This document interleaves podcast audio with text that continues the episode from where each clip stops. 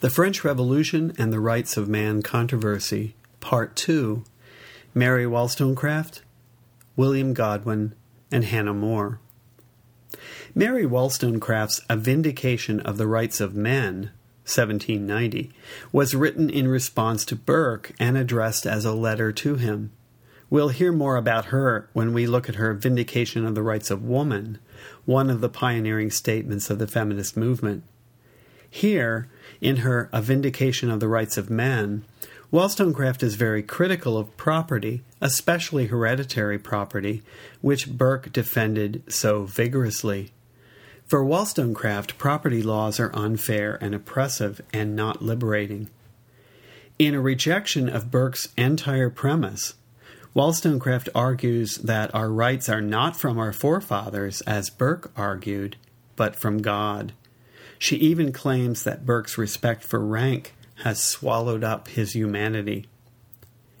Later passages define marriage as legal prostitution.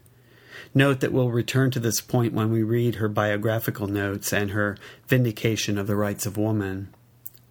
She is particularly critical of the practice of primogeniture, whereby the eldest son inherits everything so as to keep estates intact.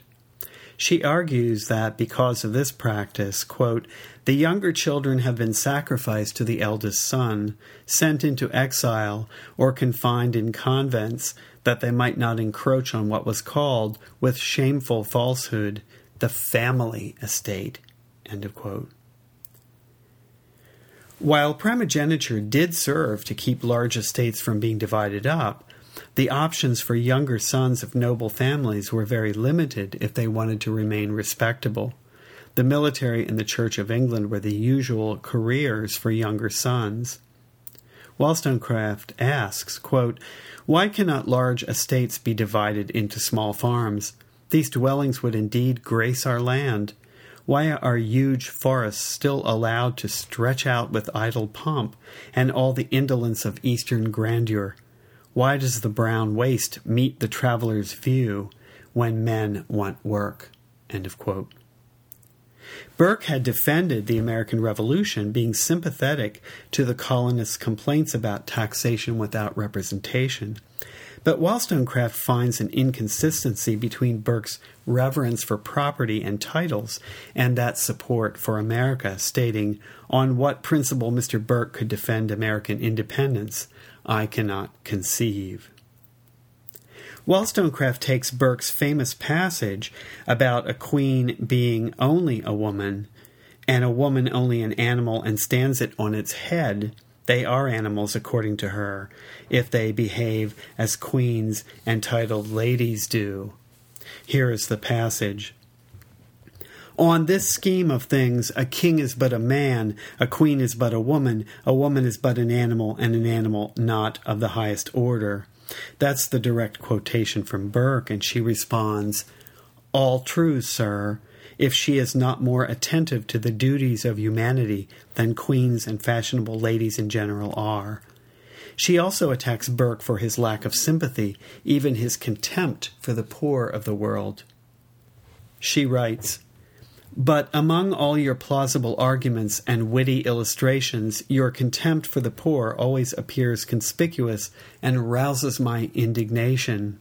The following paragraph is in particular struck me as breathing the most tyrannic spirit and displaying the most factitious feelings. And this is a quotation from Burke. Good order is the foundation of all good things. To be enabled to acquire, the people, without being servile, must be tractable and obedient. The magistrate must have his reverence, the laws their authority. The body of the people must not find the principles of natural subordination by art rooted out of their minds. They must respect that property of which they cannot partake. They must labor to obtain what by labor can be obtained, and when they find, as they commonly do, the success disproportioned to the endeavor, they must be taught their consolation in the final proportions of eternal justice. End of quote from Burke. And Wollstonecraft replies to Burke It is, sir, possible to render the poor happier in this world without depriving them of the consolation which you gratuitously grant them in the next. They have a right to more comfort than they at present enjoy, and more comfort might be afforded them without encroaching on the pleasures of the rich. Not now waiting to inquire whether the rich have any right to exclusive pleasures. What do I say? Encroaching?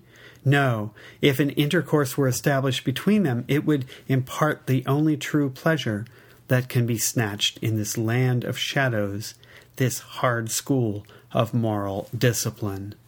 End of quote. William Godwin was a radical novelist and philosopher who was also the husband of Mary Wollstonecraft and the father of Mary Wollstonecraft Shelley. By the way, radical was actually an acceptable term for those with progressive policies. For most British citizens, it was more descriptive than pejorative, which is how it would be interpreted today. Godwin wrote a number of novels, but we are going to consider his book of political philosophy called Political Justice, published in 1793. Even by the standards of the day, this book espoused a very radical philosophy, questioning the whole basis for property itself. For example, in one passage, Godwin said that if he possesses ten pounds, but his neighbor has a greater need for this money, then, while no law can compel it, simple justice says that his neighbor is entitled to it because his need is greater. Here is the passage quote, But justice is reciprocal. If it be just that I should confer a benefit, it is just that another man should receive it and if I withhold from him that to which he is entitled, he may justly complain. My neighbor is in want of ten pounds that I can spare. There is no law of political institution to reach this case and transfer the property from me to him, but in a passive sense, unless it can be shown that the money can be more beneficently employed, his right is as complete though actively he have not the same right, or rather duty, to possess himself of it, as if he had my bond in his possession, or had supplied me with goods to the amount. End of quote. This is quite a different interpretation of property from that of William Burke. In his discussion of marriage, Godwin regarded marriage as a fraud, a system of property, a monopoly. We can see here some similarities between his views and those of Wollstonecraft, who regarded marriage as slavery. So we might wonder how it was that Wollstonecraft and Godwin were married. As we will see when we discuss Wollstonecraft's biography, she had quite a reputation, both due to her feminist views and her well publicized love affairs with the Swiss artist Henri Fuseli and the American adventurer Gilbert Imlay, to whom she bore an illegitimate daughter. When she became pregnant with Godwin's child, who would be the novelist Mary Shelley, Godwin married Wollstonecraft so as to shield her from further public condemnation. Like Wollstonecraft, Godwin also takes up the inheritance issue, arguing that we ought to prefer no human being to another simply because of blood relationship. Let's turn now briefly to Hannah More, who offers a different response to the French Revolution. More was an intellectual woman like Wollstonecraft, though with very different political views. She was the daughter of a schoolmaster and was a passionate advocate of education for all, including women. In 1792, the Bishop of London persuaded More, who had written a number of plays for the theatre, to write a play called Village Politics in order to counter the wild impressions of liberty and equality among the lower order of people. Village politics is a good example of what we might call agitprop, a word formed from agitation plus propaganda, meaning art in the service of the state, as we often saw during the regime of the Soviet Union. More is arguing here for the status quo in England. I might note here that agitprop usually does not produce good art. Like Burke's reflections on the Revolution in France, More's play is arguing against the French Revolution, but it is geared toward the common people. In this play, More contrasts the French Constitution and rights of man with the English system, which is based largely on common law and documents such as the Magna Carta and parliamentary acts of succession. She does so in the form of a straw man dialogue, as scholars of rhetoric would call it. The characters represent different points of view and argues those views in this dialogue. She stresses the interdependency of English society. Each has his place in what Edmund Burke would call a natural order. She uses biblical justification for the hierarchies in society and offers the argument that we don't need a revolution or a document called the Rights of Man because we, that is, the British people, already have what the French are seeking. Notice that she does offer some minor concessions that the great folk, that is, the people of wealth, power, and privilege, could be more pious and frugal. It was common in those times to criticize the corruption and flaws in the Church of England, whose parish system was roughly the equivalent of the American welfare system, whereby citizens' tithes or poor rates were used to take care of the poor. More allows for a bit of criticism here, while still upholding the superiority of the English system over what is happening in France. In this little play, the two characters, Tom and Jack, very common English names, have a Socratic dialogue in which Tom initially argues for the French Revolution's principles, while Jack argues for the superiority of the English system and maintains that all of these claims of French liberty are nothing but lies. At one point, Jack argues that I have got the use of my limbs, of my liberty, of the laws, and of my Bible.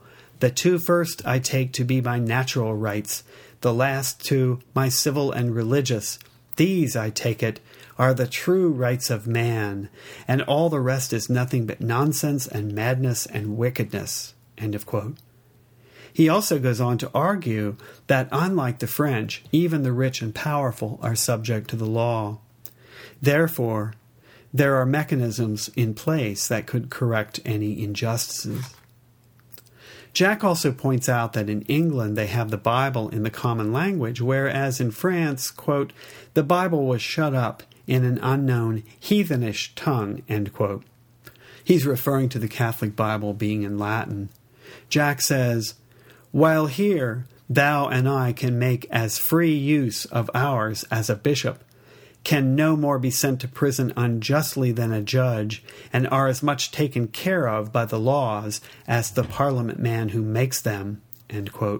He is arguing that these are the true rights of man, and we English don't need revolutions and documents such as the French have. He reminds Tom that the revolution in France overthrew both church and state, and that many of the clergy were executed during the terror. The French are portrayed, therefore, as ungodly, having no church or Sabbath. Not only that, but Jack argues that, quote, this leveling makes people so dismal. These poor French fellows used to be the merriest dogs in the world, but since equality came in, I don't believe a Frenchman has ever laughed, end quote. So the revolution has destroyed their sense of humor. That's the ultimate sin. And Jack says, quote, We have a king so loving that he would not hurt the people if he could, and so kept in that he could not hurt the people if he would. We have as much liberty as can make us happy, and more trade and riches than allows us to be good. We have the best laws in the world, if they were more strictly enforced, and the best religion in the world, if it was but better followed. While old England is safe, I'll glory in her and pray for her, and when she is in danger, I'll fight for her and die for her. Is it any wonder that Tom comes around to Jack's point of view and is converted to the righteousness of the English system?